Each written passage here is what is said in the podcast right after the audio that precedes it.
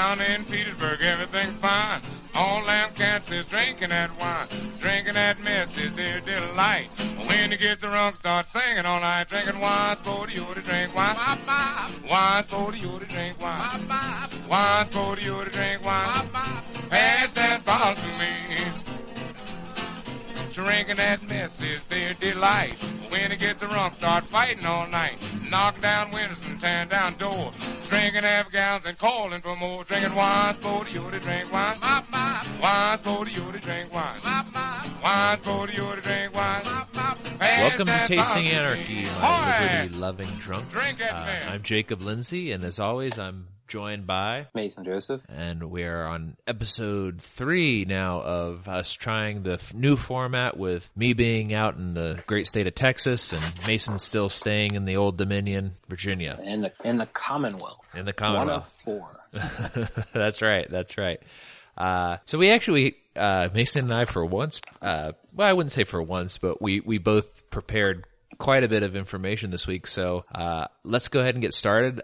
I, I think I'll go ahead and share my wine first, um, that, that I'm drinking right now. I, um, it's, so I went different this week. Normally I'm, I'm, I'm like a red guy, like I'll drink reds and stuff like that. This week I went ahead and got a Sauvignon Blanc. Um, and the reason I'm trying to branch out a little bit is here in Texas, it is hot and I want like a nice cold drink on my porch in like the evening or over there by the pool. Um, you know, cause we got, it, we, our apartment backs up to the pool of the complex and you know red wine's nice and and stuff but that's much more to me at least is a much more like warm weather uh friend not a or a much i mean a much better for like cold weather or drinking indoors whereas like a sauvignon blanc i don't have a huge amount of experience with it but it's chilled you usually serve it chilled and as americans we serve it over chilled and um and it's one of the few white wines that I know I like and one that we on the show have not tried very much. So I did actually, Yes, I also, I bought a Riesling as well because, you know, Mason introduced me to, you know, the joy of Riesling, which is, is, uh, I think is very good. And I, I thought about getting a Pinot Gris, but then I was like, well, uh, Sauvignon Blanc, I've tried it before at like wine festivals and stuff like that. I liked it, but it's never been my go-to. So what I did is I picked up this week. Um, it was on special at, of course, Total Wine, um, and it's uh, on special for nine ninety nine. It's a it's a New Zealand um, Sauvignon Blanc. Although they, they are billing it as Sav Blanc, so I don't know if that's a slightly different grape or if it's just like the way that they're you know displaying it. So it's uh, Lanark Lane um, Mar Marlborough Sav Blanc 2016, and I'll tell you, it's it's pretty good and it is very refreshing. It's uh, you know, I, I had a glass of it last night and and I just poured most of what's left in the bottle uh, for this episode. I'll probably finish the bottle this episode. It is a 750 milliliter bottle. It seems much smaller than that because after I poured the first glass, it seemed like it was mostly empty. But I've actually I poured it again and there's still some left in the bottle, so I think I'll probably get a good. I I think actually maybe I had two glasses yesterday, so I think I'll get a good three three glasses out tonight. But it did seem like it was much smaller, and the bottle itself is not nearly as tall as some of the other bottles that I have. But it is. Uh, it it does say that it's 750 milliliters, and I thought I think it's a pretty good wine. Um, I'll, I'll read you some of the notes, Mason, so and the listeners, so uh, you guys can maybe pick it up or not. Um, and I would, and this is actually one of the early, like first descriptions that I agree, agree very wholeheartedly with. And Oh, it says, yeah, so it says this wine shows, uh, an intriguing nose of buttercup flowers, grapefruit, lemongrass, and damp grass cuttings.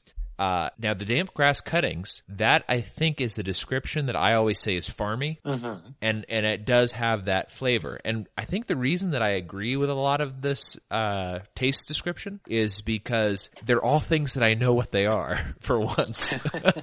so, uh, so yeah, so buttercup does have uh, a nose of buttercup. It does it does smell very floral. Uh, it does have a very citrusy taste, which would account for the grapefruit and lemongrass. Um, the damp grass cutting is what I always describe as farminess. Um, then their description uh, of the palate it says uh, the palate is where it shines, offering slight roundness, balance, and mouth-watering acidity, and plenty of citrus notes on the lingering finish. And I agree with that as well. It does have the acidity, and you know, you and I have been working on kind of getting the previous episodes posted, so uh, and getting a little bit better about you know posting on a schedule.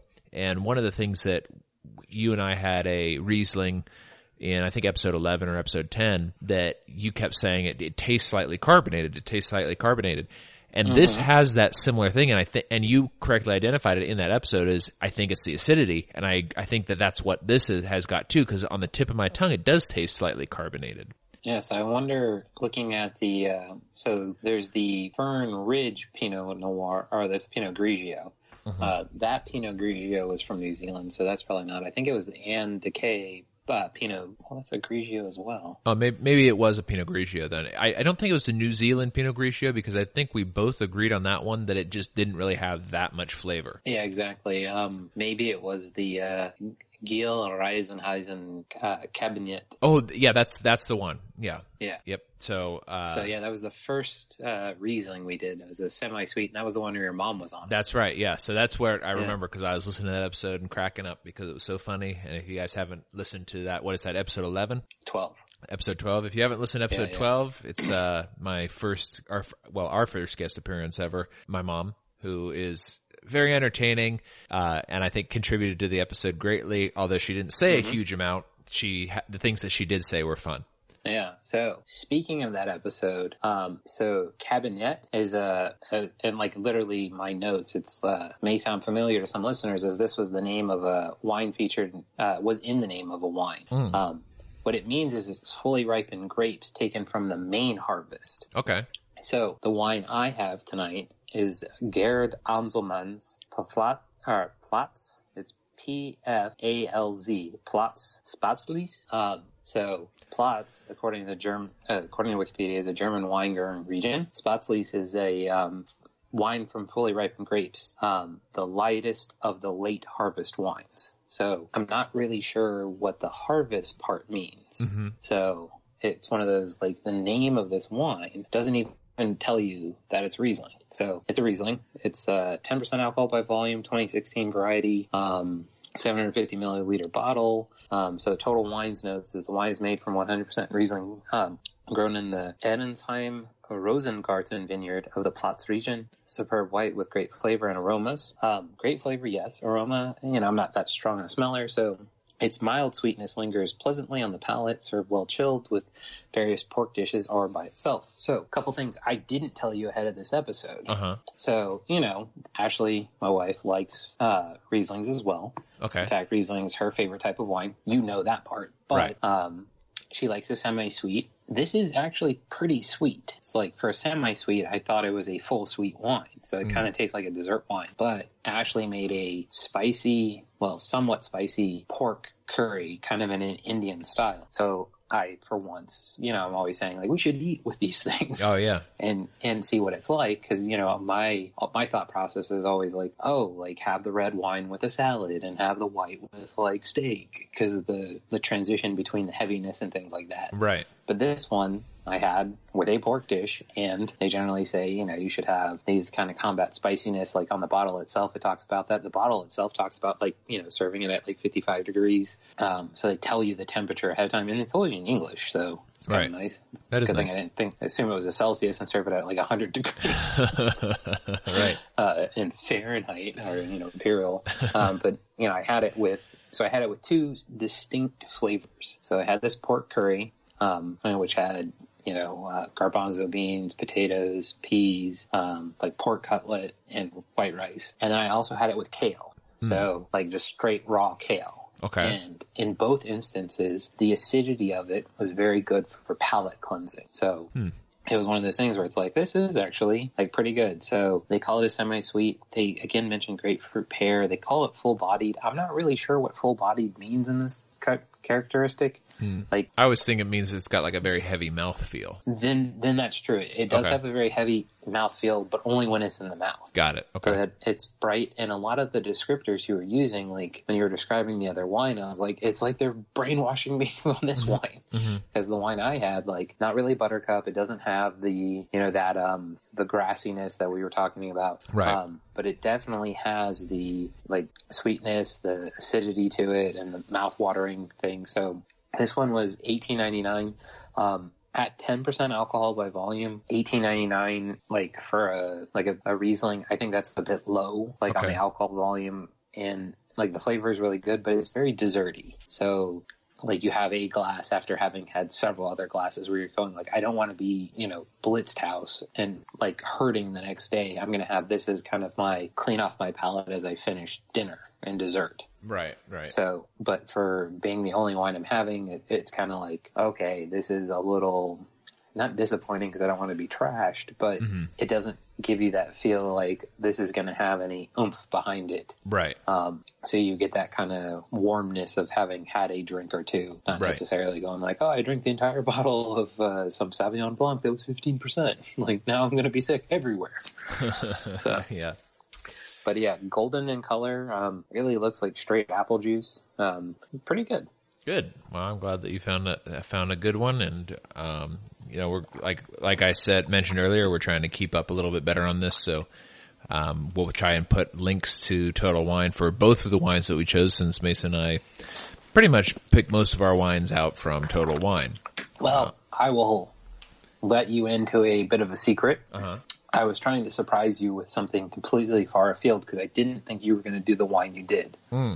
So, the one you told me about, which you may be saving for another show, Yeah. fine. Well, I wasn't saving it, but uh, we can mention it because you know, as Okay. every, as the listeners will find out now that we we talk all the time and we both drink during the week. So yeah.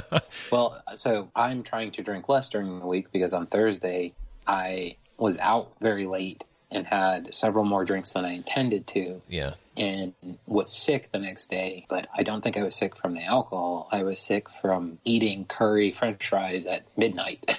Got it. Okay. Yeah. Not, and you know, I try to try to do intermittent fasting. I don't do it very well, but that's kind of the way I usually eat. I usually only eat two meals a day, and this was like the sixth meal. Right. Right. not not a day for me. Yeah. Um, but yeah, so you had a Romanian wine. I did, I, yeah. A couple times have gotten a Greek wine from the discount area at the local Kroger. Uh huh. And when I went in Total Wine, I was kind of tired of like I have had them all back recently. I've you know I know cabs. hmm You know I, I love Pinots. I love Rieslings. They they don't really have a lot of other like at least at the Total Wine in Norfolk. They don't have a lot of other grapes. Okay. So like just Like, unusual got- things. Yeah, they've got blends, but you know, I, I'm not really that big into a blend because I want to know what the components are before tasting the blend. Because to mm-hmm. me, it just, then just tastes like certain things, and I can't tell what I'm tasting. So I was trying to find a new Greek wine. I wanted to do another Greek wine and get a Greek Greek grape varietal, since they don't have any current currently they don't have any Georgians in Virginia Okay. In the Total Wine stores. So I'm thinking about going to Yanni's wine shop and Oh, trying to get idea. a Greek wine from them And I, in I- the future. and, I mean, he's to- Greek, so I would assume that he would have a Greek wine. Yeah. Uh-huh. well, I don't know if he's going to be in the shop, but Right. you know, just kind of going in and like, and I don't have a huge budget, but I'd like to try Something something more unique mm-hmm. in flavors. And then I might, I was thinking about like some of the more expensive uh, wine services Uh huh. have like dedicated Georgian arms. So I was thinking about like possibly signing us up for some sort of like Georgian wine thing. Oh, that'd be kind of cool. Yeah. Yeah, that might be that might be a good so many- a good thing. Maybe around Christmas time, we'll sign up for. Uh, Mm-hmm. We'll sign each other up for some sort of a uh, you know like a wine exchange.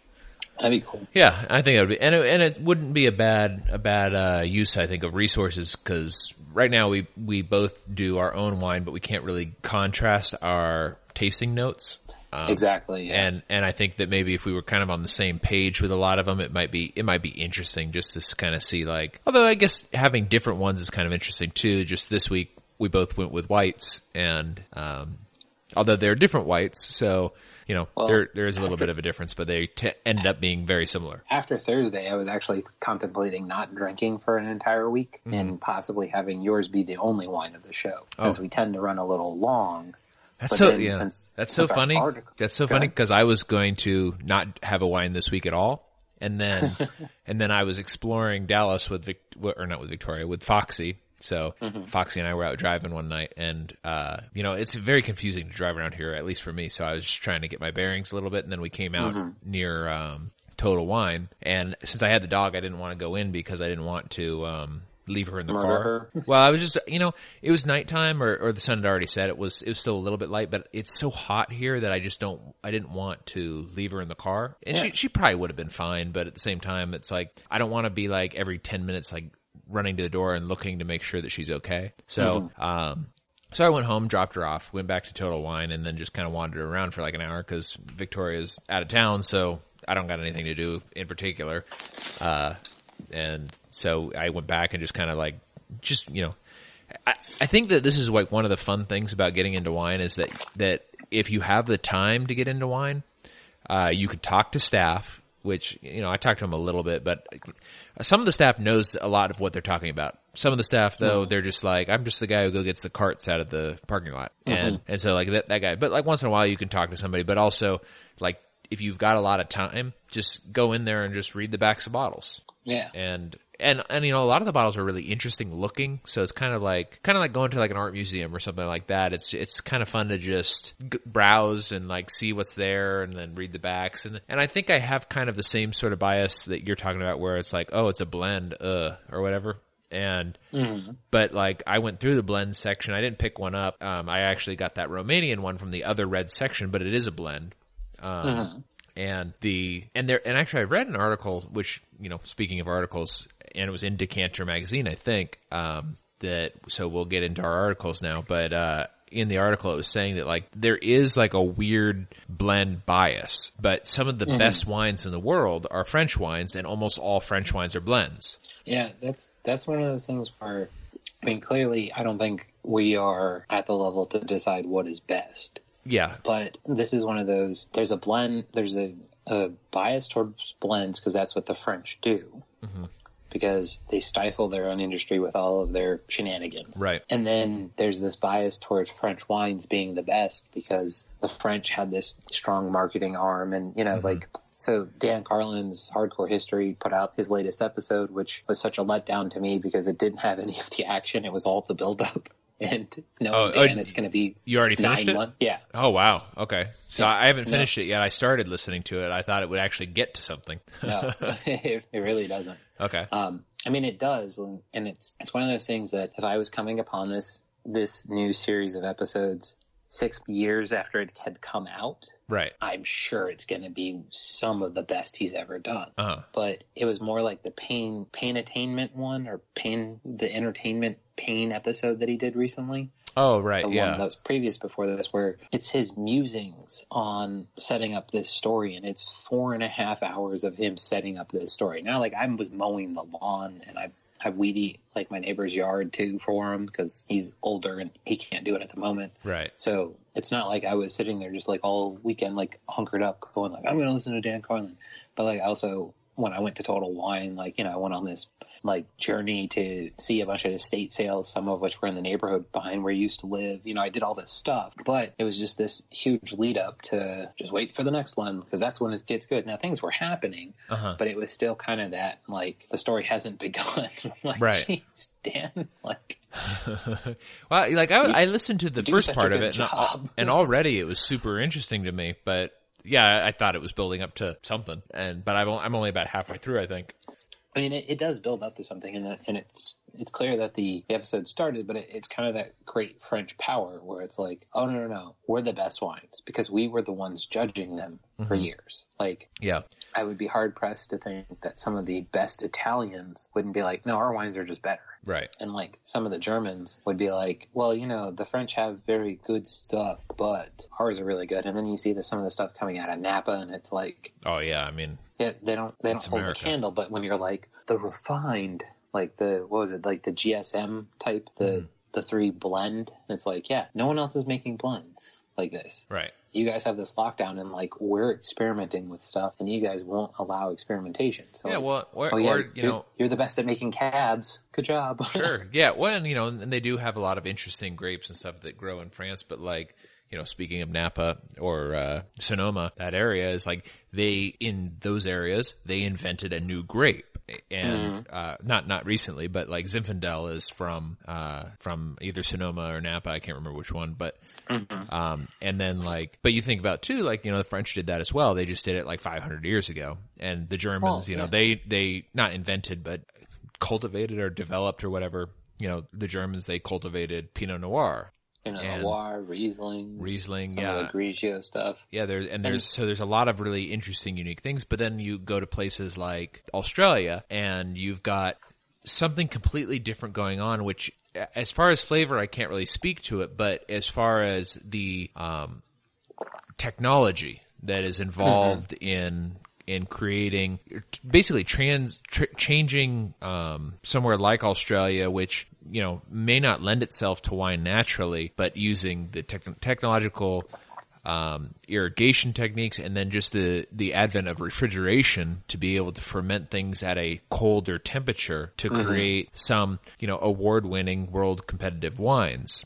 And um, and this sort of kind of I guess because we're speaking a lot about the French goes into like my first article, which uh, I think actually will also get us a little bit into some Liberty discussion. Is um, it's from uh, Decanter magazine, which I, I mentioned earlier. I, I read their website occasionally.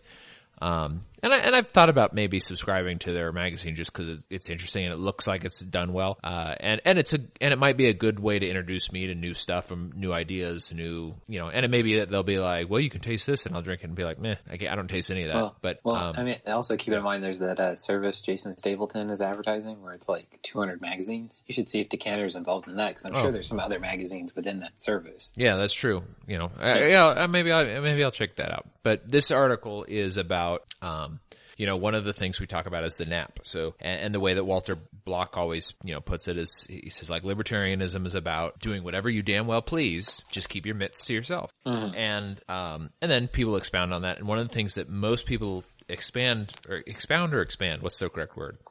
Well, so expand is to is to like grow something larger, but Uh-huh. I think it expound upon is like to pontificate what you're Okay. talking about. Okay. So to expound upon that, people usually add force or fraud. They say you can do whatever you want as long as it's not force or fraud. And this article in Decanter, I thought it caught my eye because it does say spec- right up front, fraud probe finds Spanish wine being passed off as French.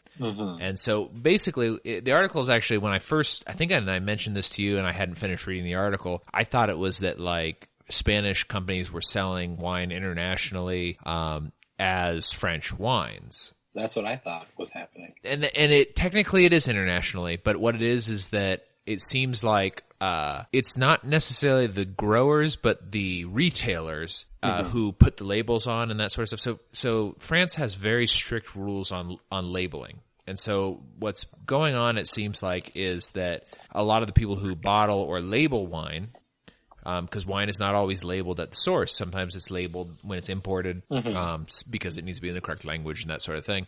Um, and also Colonials adhere to all that other garbage. Right, exactly. So there, you know, whatever government regulations are, and it and what a lot of uh, French growers are saying is that they've got um, basically what's happening is a, is a Spanish wine is coming in.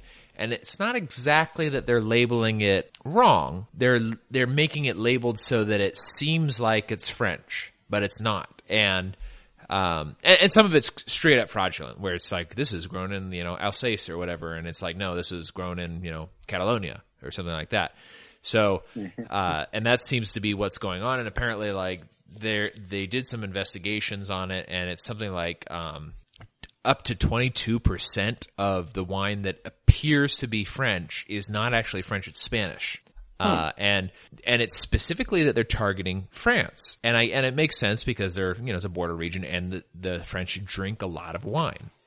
Um, and so apparently like the French wine growers are very upset about it. And, uh, and you know, and, and, and this is, I guess, what we'll discuss a little bit is, um, rightfully so, I would be upset if it was if it was fraudulent. But as a consumer, if I didn't know any different, like yeah, I don't like the idea that somebody lied to me. But at the same time, if I, if it tasted good and I felt felt like I got my money's worth, um, then I wouldn't really care if it was from France or Spain. Although I kind of like to know just so that I can you know. When I'm looking at you know wines or whatever, I go, oh, this is from that region in Spain that I like, or this is in that region of France that I like. Maybe it'll be similar. Well, and also like if you enjoy that wine Yeah. and you just enjoy the distinct characteristics, it may be cheaper Yes. to get it as Spanish wine in France as opposed to French wine. Now, Exactly, my, under- yeah. my, my understanding is like the French are very particular about their wine. Yes. They also don't age a lot of wine. They drink it really fresh most Mm-hmm. of the time. Yep. So I think one of the things that like you see in a lot of American situations, it's like this is like a five year old bottle of wine and it's Right. aged to perfection. And the French are like, yeah, we drank all of that six years ago. Yeah, yep. And, and you know, and like what's interesting about that too is that um, I was watching uh, a show on YouTube or on on Netflix or something like that about wine, and it was saying that like it used to be, and actually, and this is one of the things that I guess the French have brought to the, I guess brought to the table or whatever was that a lot of the techniques that they developed made it so that wine could age because what happens with very very old bottles of wine that didn't go through the correct aging process is that as soon as you pour it in five or ten minutes it turns into vinegar. Oh. and um, so or or through the aging process you pour it and it is vinegar. So Yeah. um, so there there are like you know people collect these bottles or whatever. And the guy who was in the show he he said he was one of the few people who was able to sample this like 300 year old bottle of wine or something like that. And he said we had to drink it really quickly because we knew that if we didn't drink it quickly, it would turn into vinegar. And and there was one bottle and Yeah. of it left, and it was like you know 300 years old or something crazy. But but you know they talked about these various additives that they put into it that allow it to age, and mm. and also the development of bottle aging is was a, a like a French invention, I guess, is that they is that you know in Germany and places like that, and and old France, they would age in these gigantic barrels, mm-hmm. and Casks. yeah, humo- but like ungodly big, like like bigger than a semi truck. Uh-huh. and they would, and then you would just like slowly drink off of that, and Oh, then that would be amazing. yeah, yeah. Well, and this is like it was a German thing. It was. It, it reminds me a lot of going to like the you know the beer garden or whatever. Not mm-hmm. not the beer garden that we go to, but like what you think of as the beer garden, where there's these uh-huh. gigantic casks of beer, and you know you put it under the the thing, and you you know keep drinking, keep drinking, keep drinking. Well, they would have like these gigantic casks, and you would do that, and you know, and also like the the alcohol of Europe did change after the Little Ice Age. So like it it's transitioned to uh you know it transitioned to beers and things like that because I mean there were there were cultures who did drink mostly beers, but because it became much more difficult to grow uh, wine grapes in the northern regions um, because of the, the climate change, which actually that'll bring me to my other article, but uh, because of the climate change, they had to move grape growing further south and they basically switched over to wheat growing and barley growing far north. And, and well, I mean, they were already doing that, but they were just like, well, what we need alcohol, so uh, we'll make it out of this. And then like, you know, once potatoes were introduced into Europe from the Americas, uh, and and it got even colder for a while. That's when like Russia switched over to potatoes and Ireland switched over to potatoes, and you started getting like these hard liquors made out of like potatoes, like vodka. And kind of an interesting sort of like quirk, I guess, of history is that like the climate does change it. And one of the things that I think, you know, I, I do a lot of genealogy research, and I ran across this not related to my family necessarily, but where uh, there's a there was a time period when Scotland was trying to get its independence from England, as they always do, and um, they, there's like a conversation that goes on, and it may be like apocryphal or fictitious, but they say like, oh well, we're going to start growing wine grapes here, and it's like in, in Scotland, that's like really far north, and but apparently at the time they could do that, and but the conversation is, well, we don't drink wine, and the response to that is, yeah, but the French and Italians do, and we want to trade with them. Yeah, we, we've mentioned this on the show before, and I think this is one of those things where it's like if you look at the Caucasus regions, it's like, yeah, they're they they grow some cold altitude grapes. Like I don't know Mm-hmm. Yeah. about cloud cover and stuff like that, but like just in the Caucasus Mountains, it's Right. cold. Like Yeah. Well, and it may be that like when they started switching over to the beers and stuff like that, it's just that they had warmer weather varietals that were available, and so those died, and they just switched. Well, I think like one of the things that is happening, and it, this is one of those things where it's it's hard to measure, but with automate, like, and I think this is kind of an American thing. Mm-hmm. The U.S. came in and it's like, well, why isn't why aren't things consistent? Like, we don't have 900 years of tradition of this making this giant barrel and drinking it over the next two and a half years. Right. So it's a different thing of wine each day, but it's not like you're sitting there going like, well, here's it at two years, here's it at one year, here's it at you know ten years. And these are what the taste profiles are. Mm-hmm. It was like I need to drink wine because like the water, somebody you know crapped in it upriver, and I'll die otherwise. Right. Like so. Whereas the U.S. comes in and it's like the Model T. Yeah. It's standardization. So we, you know, you go into the bakery and you expect the loaf of bread to be a certain way every time, consistent. And I think that's kind of happened with the wine industry is, you know, like especially with these growers now and like I think this is what's become enshrined in law in France and Germany and things like that is, you know, these are specifically this way. Mm-hmm. And I think it's, it's possibly in retaliation against people who are able to consistently make a product a certain way. Right. Well, that- then that's very possible. Um, and, like, and. I'll be interested to see, you know, kind of going, you know, moving on, I guess, to my next article. I'm interested to see, like, the weather impact on this. So, like, you know, we talked about this on the show a couple episodes ago, well, about 10 or 15 episodes ago. The, uh, fi- recording, but not release dates. right, right. Yeah, but not the release dates, but the uh, the fires in California. Mm-hmm. So I'm interested to see like what comes out of California as far as wines as a result of these fires. Now there were several vineyards that were destroyed. It takes three or four years for a vineyard to produce uh, consistent grapes, and it takes six to seven years for them to produce a large crop. So it's about three years till they're producing anything, and then it's about six years or seven years until they're producing something that is usable, like or well, not usable, but something that that is s- substantial enough that they can make a, a large amount. So Yeah, and, and I think that's one of those things where that comes back to what we were just talking Yeah. about. Like, you know, so to derail this, but to reconstruct it, think about like what people started doing with initial offerings, yeah, where it wasn't like I'm trying to make Dogecoin a thing. It was I need to fund my business, so we're going to do this coin offering that mm-hmm. entitles you to certain products when it's done, kind of like a Patreon or a yeah, a, not a, a Kickstarter. So, like, how cool would it be if they could make a limited run bottle? And it's like, look, these are going to be more expensive, but the idea is you're helping us get back, and we're going to make something unique right, from these weaker grapes, and we're going to, you know, mm-hmm. it could be terrible. right, But the idea is we're we need to get, raise capital to fund our rebirth, hmm and we're going to do something. And like, I would totally, even if I didn't know these vineyards, I would totally be down for buying a wine like that instead of like the government coming in. Now, if their insurance company comes in and bails them out, you know, hey, great, it's your insurance Sure. company, you pay Right. for that. But like instead of the state of California coming in and subsidizing them, like this idea that like no, like we took this opportunity to try something new. And like, what if they come up with like a different way of the varietal, or like Yeah. you know, can like so we're going to take half of the production and we're going to just do it normal. Mm-hmm. We're going to take this other half and experiment and try to make it what it should be right, by adding sugars and you know like trying to rebalance it and you know maybe bringing in some other outside grapes to try to create these unique flavor profiles. yeah, yeah. Like- I I think that'd be that would be very interesting, especially you know on the on the particularly with you know and gra- you know Sonoma and Napa and all that. It may be over and well even into Lodi and all those places that you know it may be over.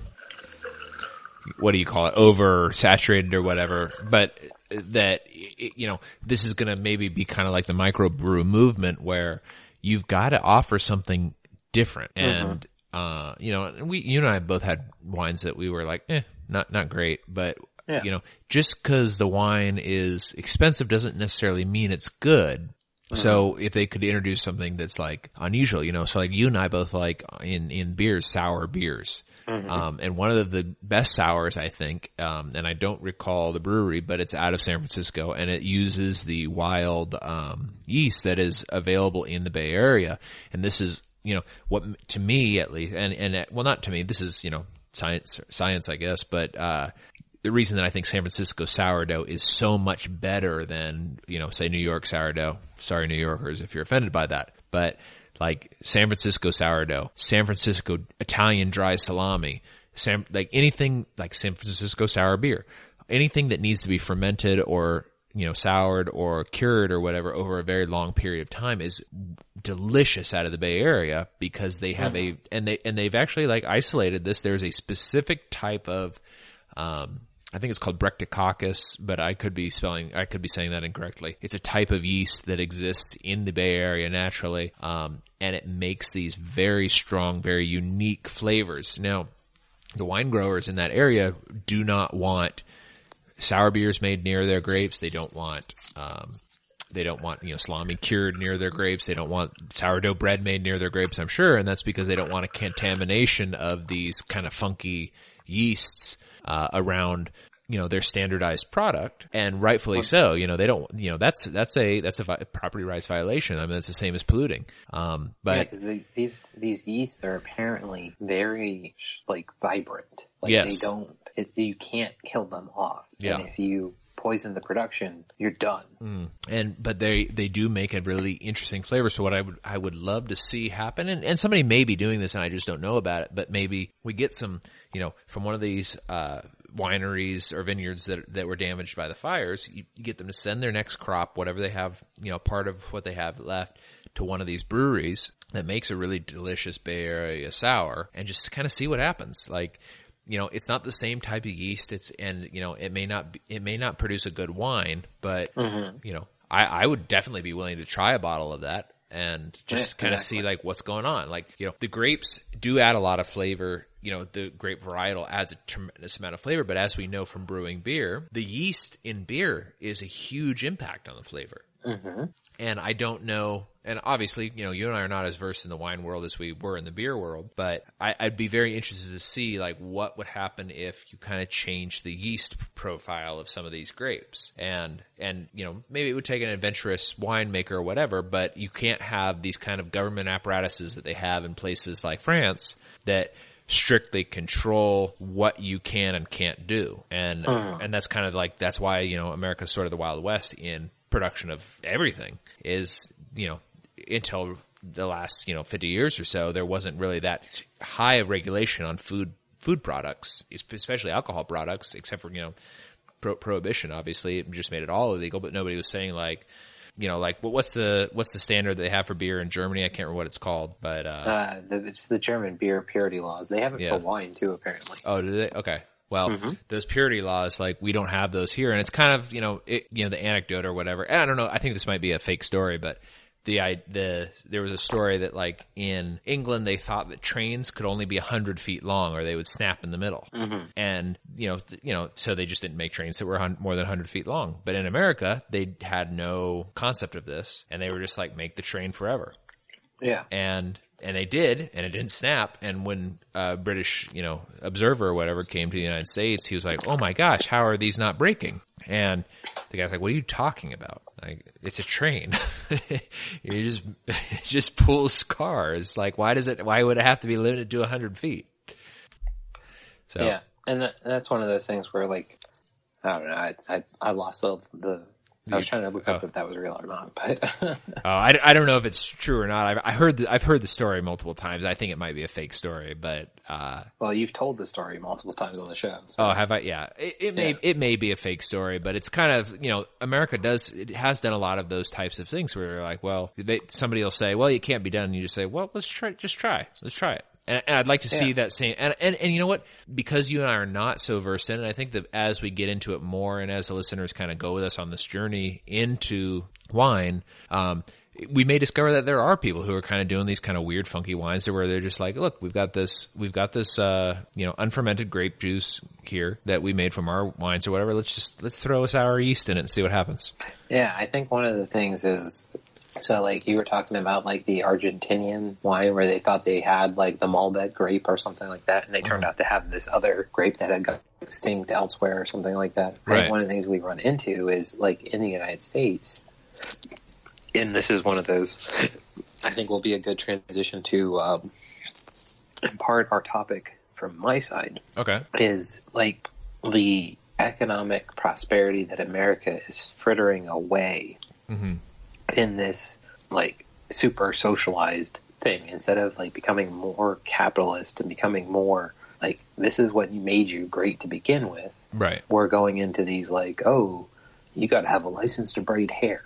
Yeah. It's like, okay, so are, next are we going to have the beer purity laws where like this is what defines a beer variety? Oh no, we never do that. Yeah. Well, you never thought you would need a license to braid hair. Right. Right. Oh, you know, so we we get this thing where like in the United States, like the the wineries didn't know what they were doing because it was really hard to get, and par- probably because in part because of you know protectionism on both sides of the Atlantic in the early years, and then Uh-huh. World War One, World War Two, getting French wines. It's all of a sudden it's like, well, if you want to drink wine, you've got to drink American.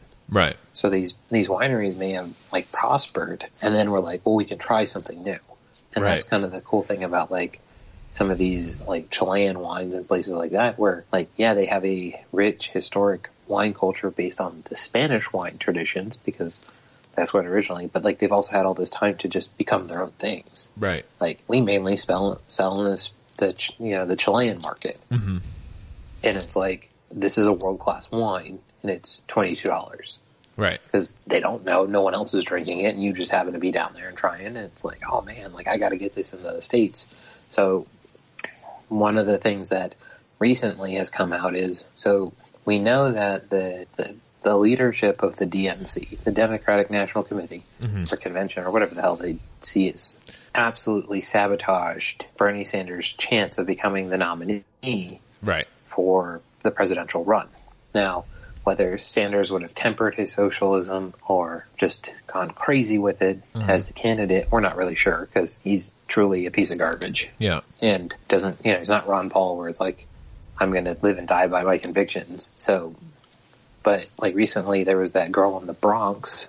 Oh yeah. Who- Uh, Alex Alexandria Cortez, or she has two last names, like Yeah. some, something Cortez, like Orcasio or something like that, or, Yeah, or, or, Cor- so- or Tez.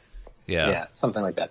But so she recently won in the Bronx, and Yeah. she unseated a ten-term Democrat congressman. Yeah. So where's the most liberal place in the country? Well, the left coast, California, Well, so supposedly the Bay Area. Well, there's some arguments. Yeah. Is it the Bay Area or is it New York City? Right. You know, like if you were like, I'm not talking about states, I'm talking about cities, and it's like, oh, Right. well, Seattle, San Oh, Francisco, yeah, Seattle's New York. pretty pretty rough. Yeah. New Yeah, York, New York so it's the- definitely. yeah, it's those three. yeah. So Well, you know, This- Port- Portland's like that too. Eugene, um, Port- even is- even Austin is even Austin is pretty bad as far as like even though it's in Texas, it's it's still pretty very liberal.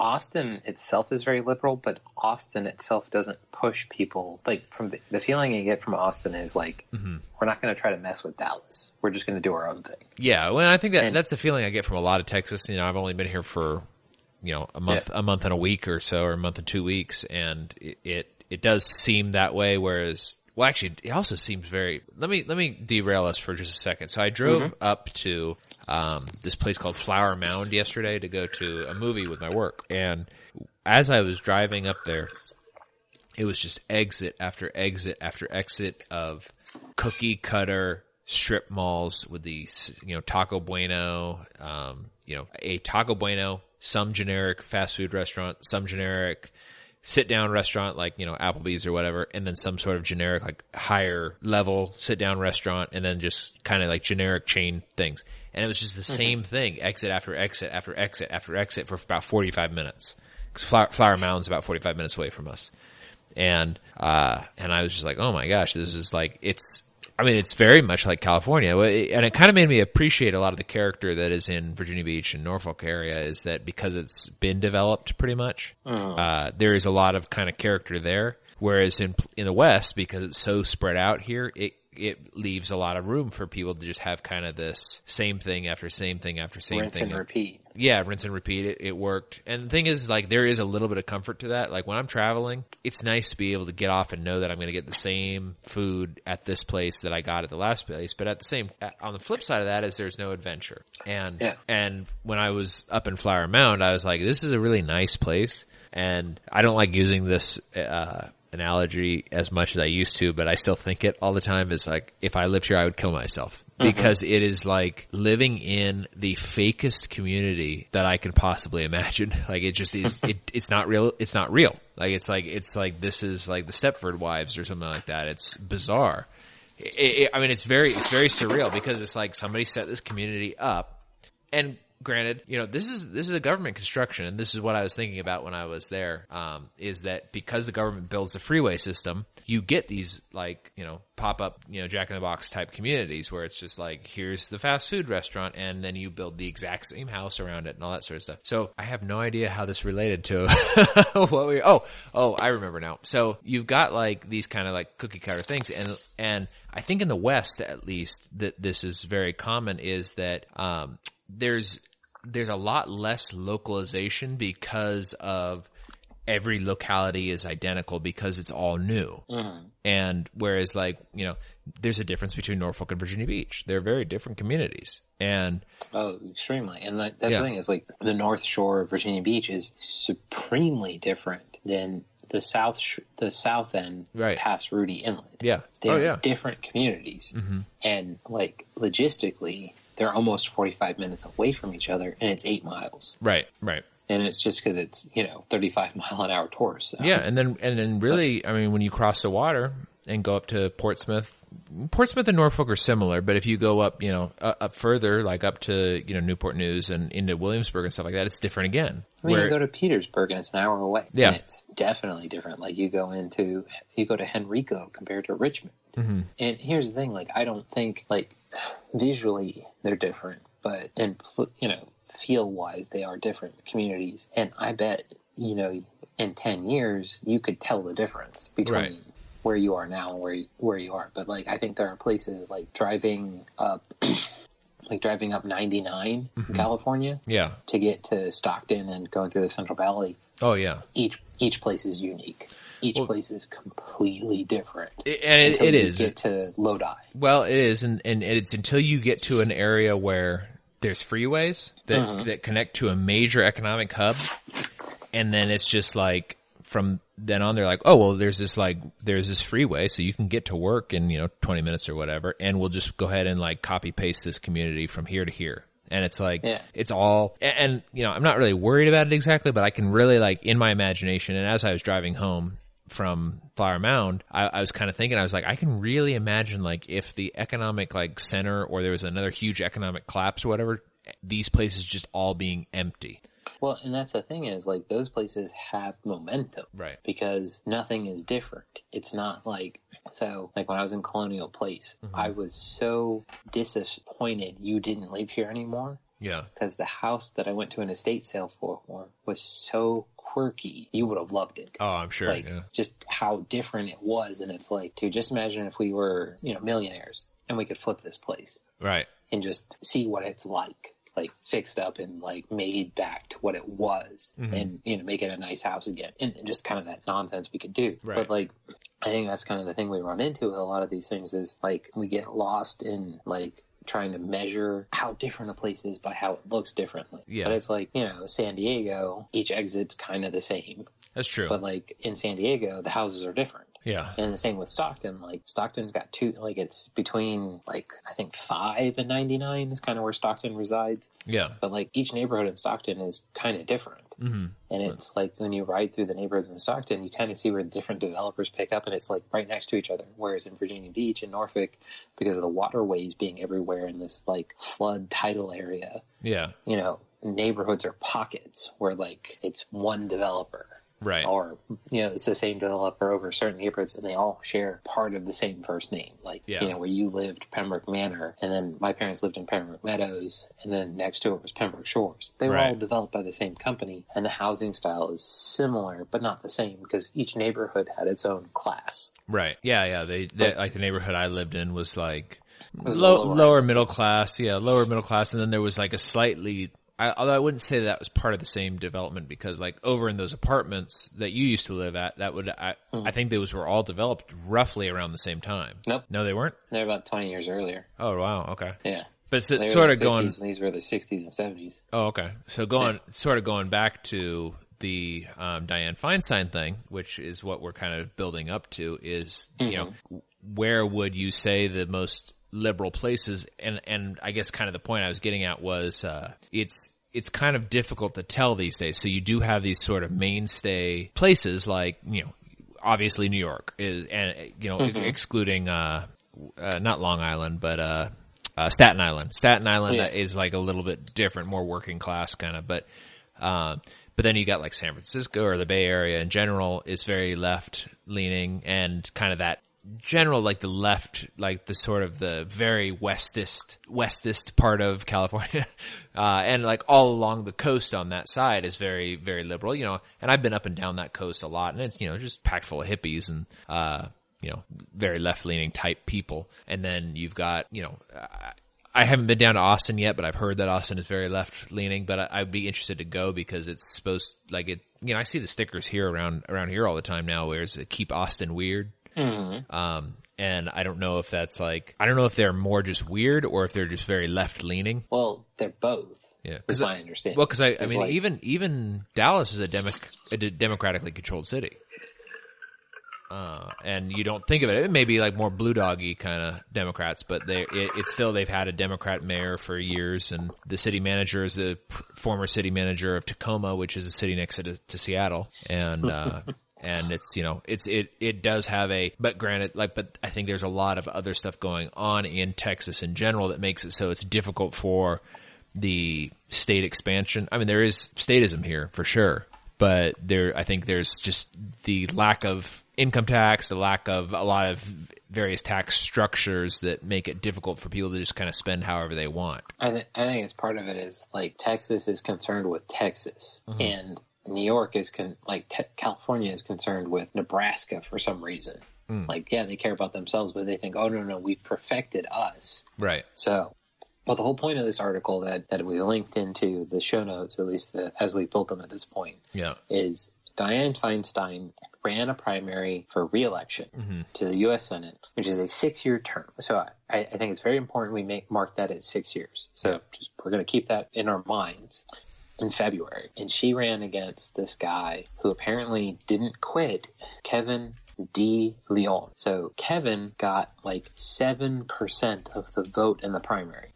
Now Dianne got forty something, like forty-four. Which is a plurality, but it's not a majority. Well, in California, plurality wins Yeah. in the Democrat run. Uh, yeah, she didn't. Okay.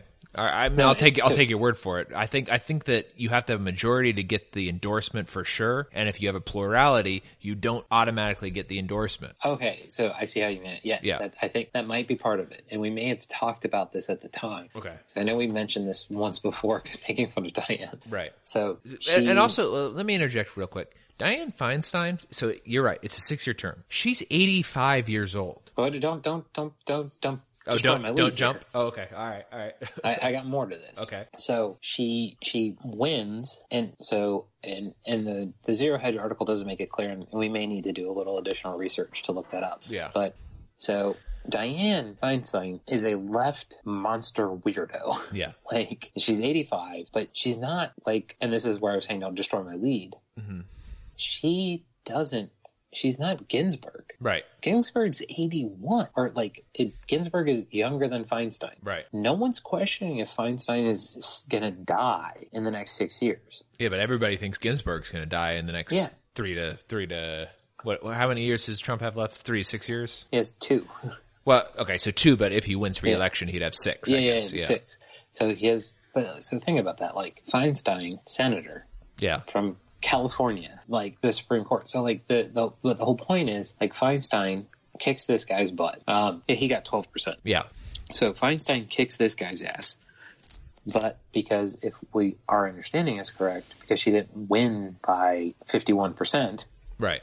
California the leadership of the California party gets to decide who to endorse. So they endorse this De Leon guy. And Feinstein's most likely going to win handedly. Well. So Yeah. Okay. no, no, no, continue. This is this Yeah. is the projection Okay. across the board. right. Is he's like because he's in the prime, he's in the actual running. Mm-hmm. So Feinstein, De Leon, and whoever the Republicans put up. So there's a more progressive person running against Feinstein, Right. and then there's a Republican. So like, and the Democrats aren't even worried this guy's going to pull numbers away from Feinstein. Right. So like that's how entrenched he is. But like the concept that the state of California in a 44% to 12.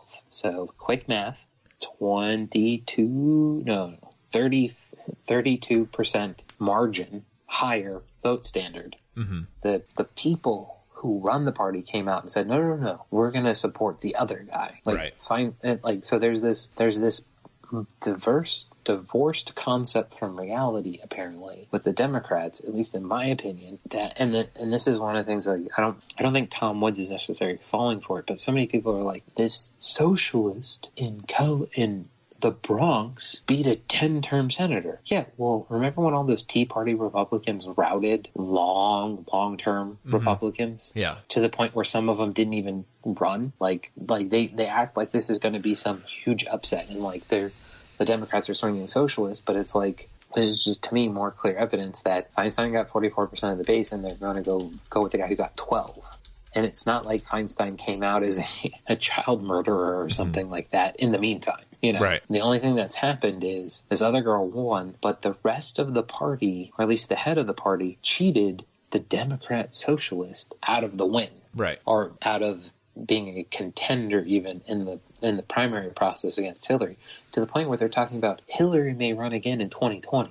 Like Uh, yeah, yeah. I mean, that's that's insane to me that they would think about trying to run her again, especially if Trump runs again. Yeah, and this is what where it's so divorced from reality. And like, here's one of the things that I just thought about. Mm-hmm. You, you remember when Cheney was vice president, mm-hmm. and during the first term, the people could only talk about Cheney, Right.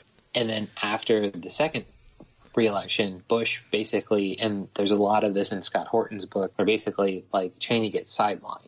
Where Right. they're just like Bush is like, no, I'm president. Like, Right. like I could eat your liver and then they wouldn't put me in jail. Like, Right. Cheney, don't mess with me. And like, do you ever hear anything about Pence? Uh, occasionally I do, and but it might be just kind of the circles that I go in because I I do I think I tend to run in slightly more conservative circles than you, um, and so there are a lot of conservative Americans who the reason they like Trump is because of Pence. I just that is so surprising to me because like Yeah. I don't ever hear anything about Pence. Yeah. Like not even that Pence was at a NATO summit topping Right. up Trump's line. Like Well, if you talk to like a lot of my family and stuff like that, eh, you know, I'll talk to them and stuff about, and I'll be like, you know, Trump is, you know, not a conservative, and I much, you know, my parents, my family, my parents, but also just my extended family are very conservative, and a lot of times you'll say to them stuff like, uh, you know, just trying to make a point or whatever, being like, well, this is not a very conservative position or whatever. Be like, yeah, but you know what? But Pence is there, and I think that he can really kind of temper Trump's uh, attitude and all that sort of stuff. And it's like,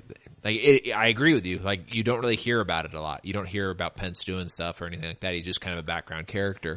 But uh, and anybody who's like, oh, Pence can like you know temper him. It's like, where are you getting this from? Right. Like, Well, and, I, and I've I'm I've heard I've heard I've like- heard from like poli- from like libertarian type politicians in Indiana where Pence was uh, formerly the governor uh, that he is like an empty suit. He's kind of retarded and.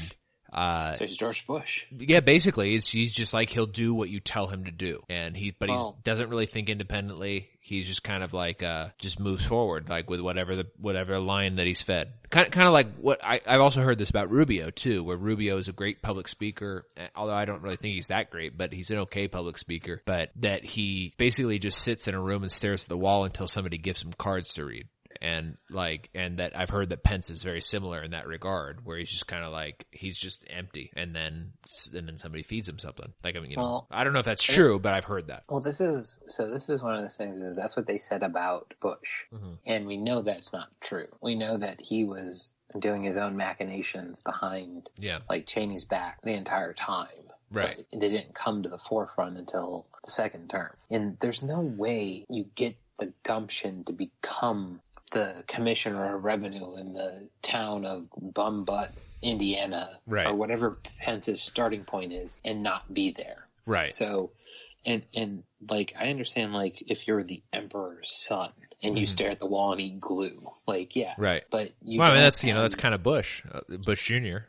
You know, well, that's uh, what they thought. But like yeah. Bush Jr. was doing stuff behind the scenes the entire time. That's they true, just- yeah. and like it was just he thought, and like the way I, the way I kind of understand it is during the first election, during the first run, he kind of thought other people were going to take care of like the government stuff, and he could be like not necessarily a religious leader, but kind of like you know how Bill Clinton was out there playing the saxophone and right. Yeah, like, Like- being the cool guy. yeah, Yeah. like so Bush would kind of be like, "Oh, you know, I'm going to go read to kids, and like I'm going to support my wife's initiatives to get kids to read." Right. And you're like, okay, President Bush, but what about the military spending? It's like, well, that that you know, Congress has got that. Kind of what the government was supposed to be. Right. Not this like idea that like you have to have an activist president, Mhm. and then like I think Train, Cheney kind of shows that model of like a true activist vice president, where it's like, no, no, no, like I've got these machinations going against like the you know, and people always talk about draining the swamp Right. people don't seem to realize how much swamp draining the Bush presidency did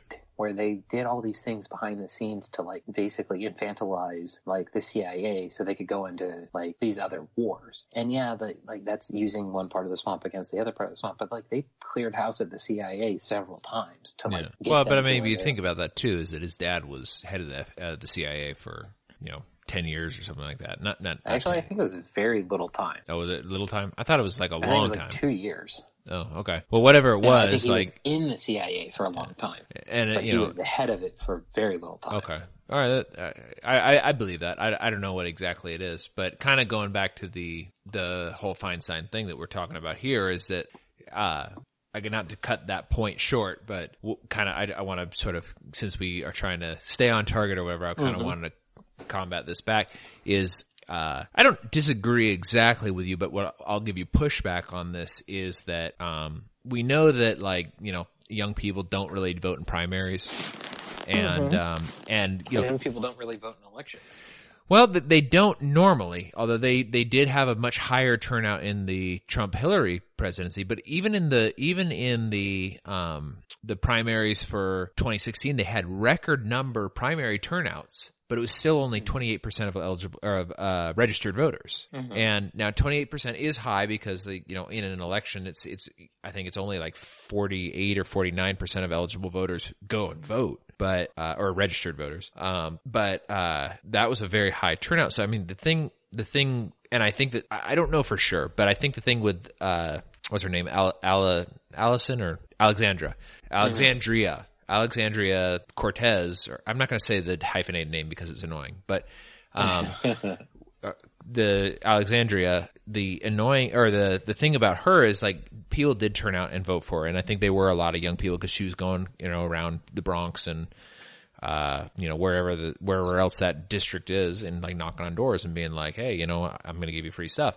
and so people are like oh yeah I got that. I'll, I'll come out and do that. So um but I think kind of what the DNC either thinks or is uh, trying to get ahead of is that they're like, okay, so our our base is dying. So there's very like unions don't matter anymore because the the economy has moved past unions. Um, our former base of like old people that you know want their social security and that kind of thing or whatever are dying. Black people are being supplanted by Latinos so they're not really a major min- minority. Well, they're still a major minority, but they're not like they don't have the stranglehold on them that they used to have. Latinos are coming in in mass, and that may be part of their plan.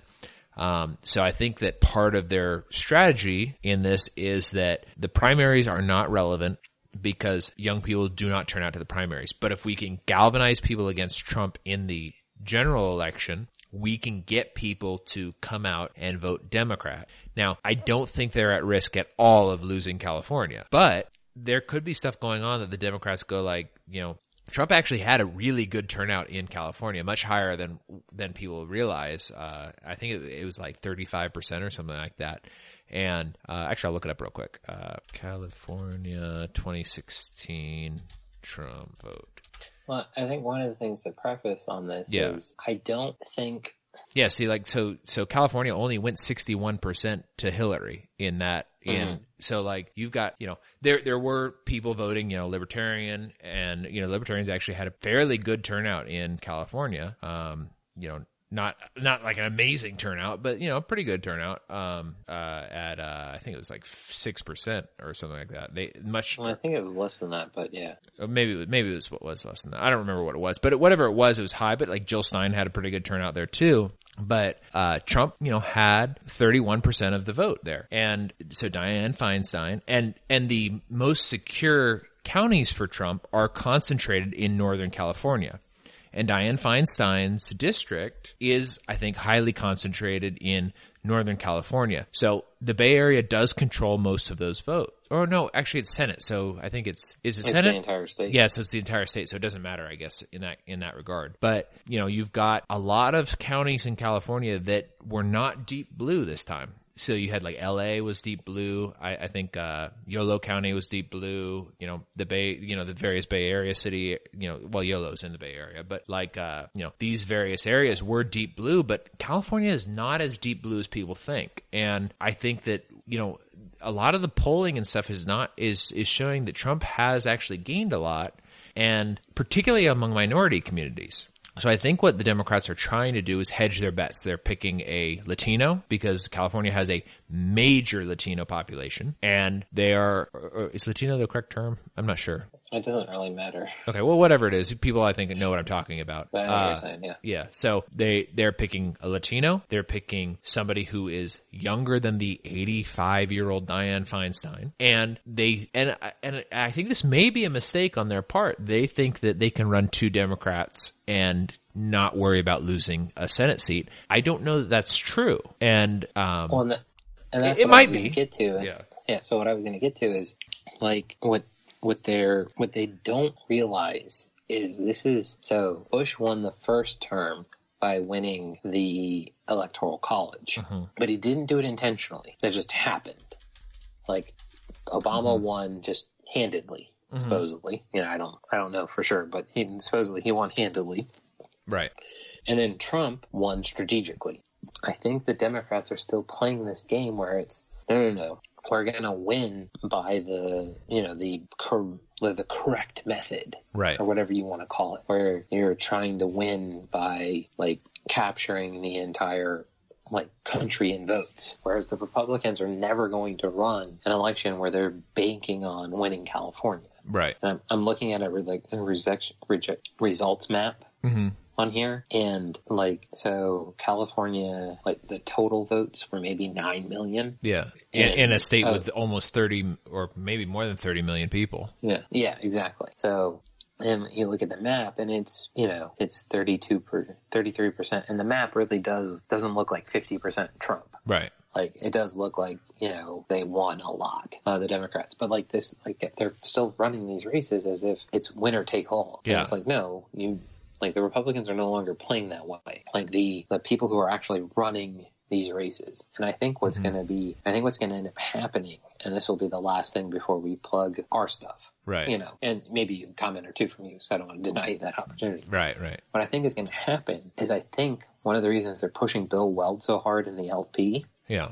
is the Dems have signaled to them that, oh, this is your chance. Look how dumb Trump is. And they're going to try to peel the true conservative vote out away from Trump and try to push it to like the LP or the Constitutional Party or something mm-hmm. like that. Right. And they're going to try to fracture the voting system Right.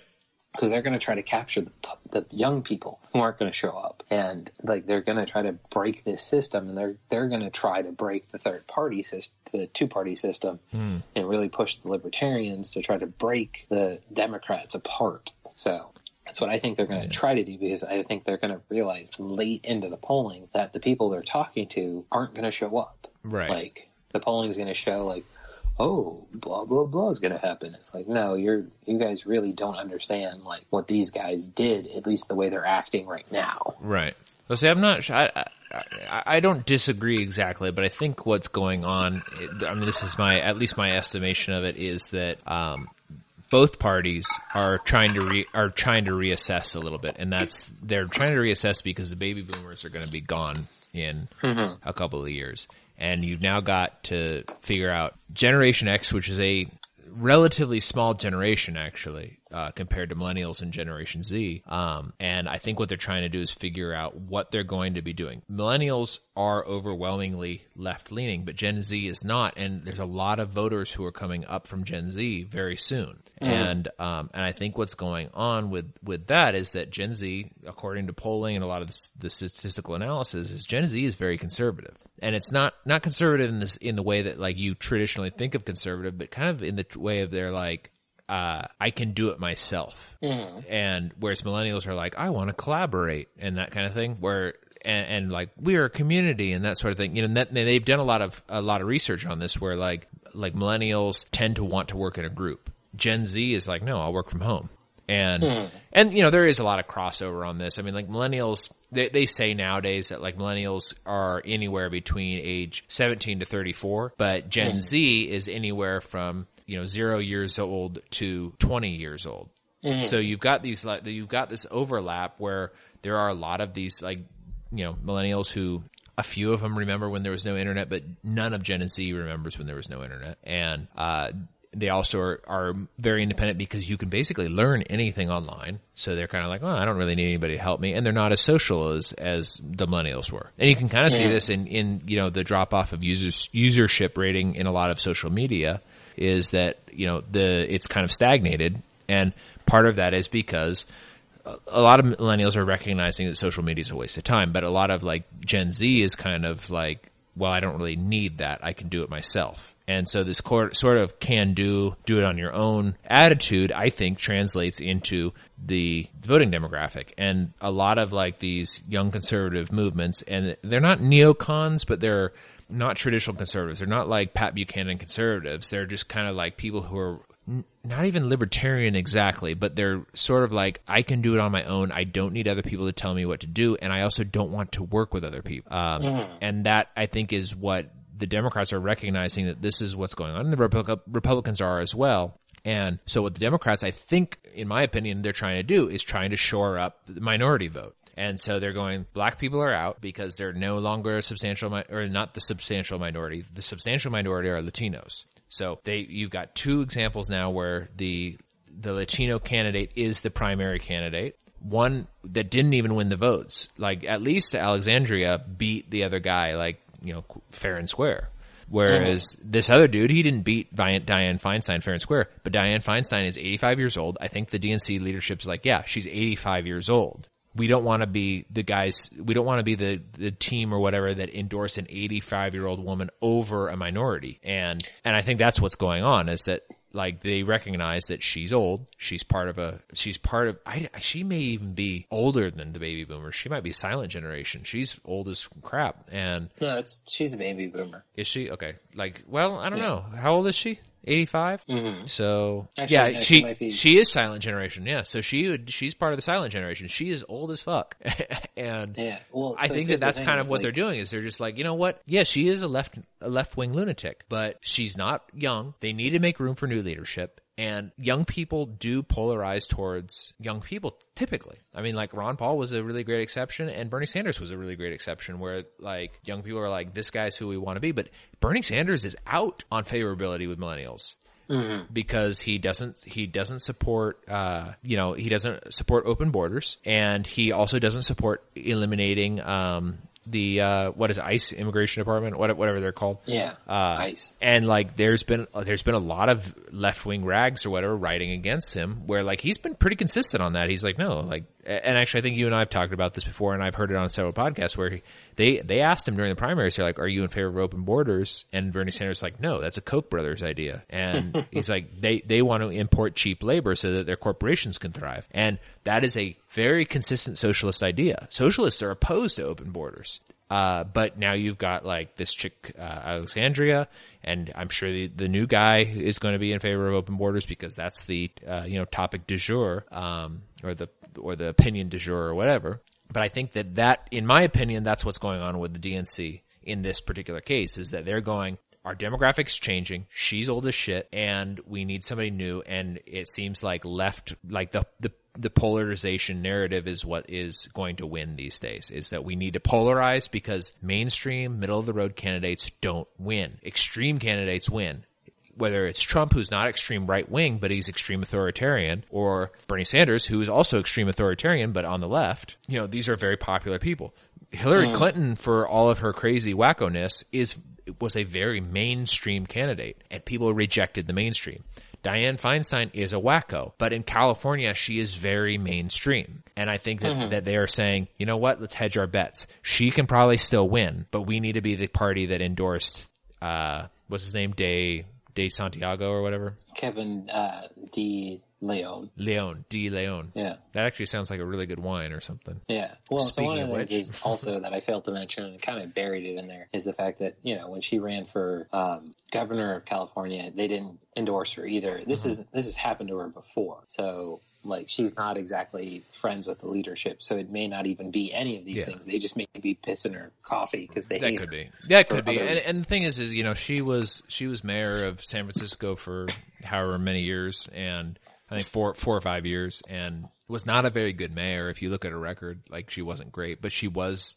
Uh, Definitely involved in the DNC, particularly in the Bay Area. She's, I think, very attractive to older Bay Area people, and and, and she has name recognition. That's another advantage. You know, a lot of people don't think about this, but just people recognizing your name on a ballot sometimes makes them vote for you. And Yeah, she was she was mayor of San Francisco for ten years. Oh, for ten years? I thought it was like Yeah. six for some reason. But Uh, yeah, and she was a, and she was a bad mayor. I, like if you look at her record, like San Francisco did pretty well at the beginning, but that was probably just you know economic circumstances abroad, like in general. But like she wasn't a great mayor. I, I know she was mayor when I was born uh, in '87. I think that was maybe her last year. '88 was her last year.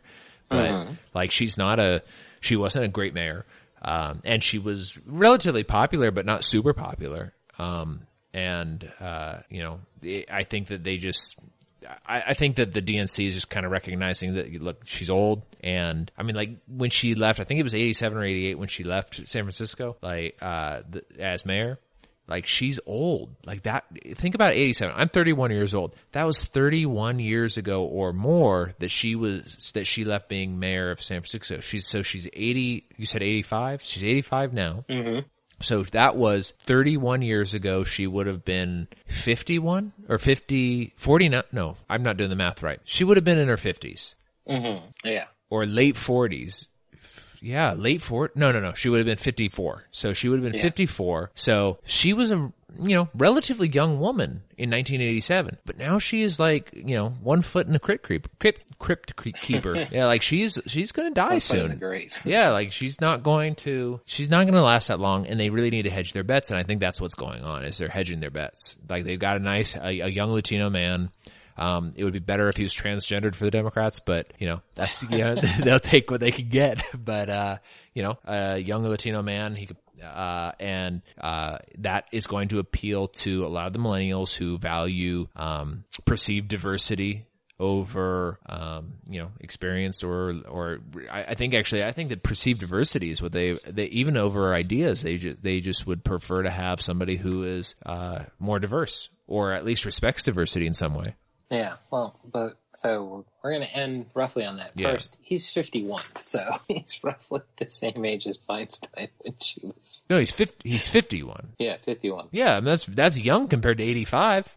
No, no, I agree, but I'm saying like it. It's funny because like that's the age she was going in at. oh yeah. Oh, absolutely. Yeah. I mean, you, you Yeah, know, so- people are usually older when they when they go into politics. But so Yeah, but yeah, so you're right. That's a good place to end, I think. Yeah, either way. So we're over by wherever we wanted to be. But so tastinganarchy.com will have uh, better notes than we normally do or have had in the past on this episode. Um, yeah, so, uh, you know, we are, as always, the uh, people. Abolitionists? to- yeah, abolitionists. Don't vote for these morons.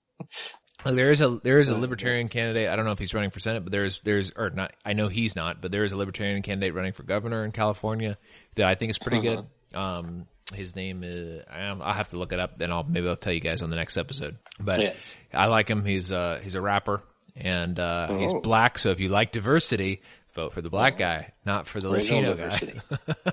right. Right. So, uh, but yeah, so, uh, yeah, as always, uh, visit us at Tasting Anarchy on Twitter. Uh, I have not been posting as much as I did in the past, but, you know, occasionally you can catch one of things. I'm probably going to tweet something at Dianne Feinstein because I really dislike her, um, ab- about her losing the endorsement. And, Yeah, exactly. uh, and, um, you know, from me, uh, stay free. Anything else you got left, Mason?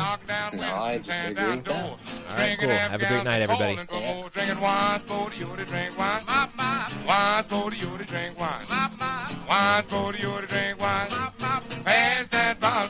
Yeah. Drink at me. Oh, give me some of that slop. Oh, pass that bottle to me. If you want to get along in Peterstown, buy some wine and pass it around. Age runs up to 49. All them cats, they love sweet wine. Drinking wine's for you to drink wine. Wine's for you to drink wine. Wine's for you to drink wine. Pass that bottle to me. Hoy! Wine, wine, wine. Elderberry. Wine, wine, wine. Cherry, cherry. Wine, wine, wine. Blackberry. Wine, wine, wine. Port and sherry. Wine, wine, wine. Oh, pass that bottle to me. Now down on Gillsby at Willie's Den, he wasn't selling but American gin. One soldier wanted a bottle of wine. He hipped that can for a dollar and a dime. a drinking wine for the to drink wine. Bop, bop, Wine for the to drink wine. bop, bop, Wine for the to drink wine. bop, bop. Pass that bottle to me. Now I got a nickel, have you got a dime? Let's get together and get some wine.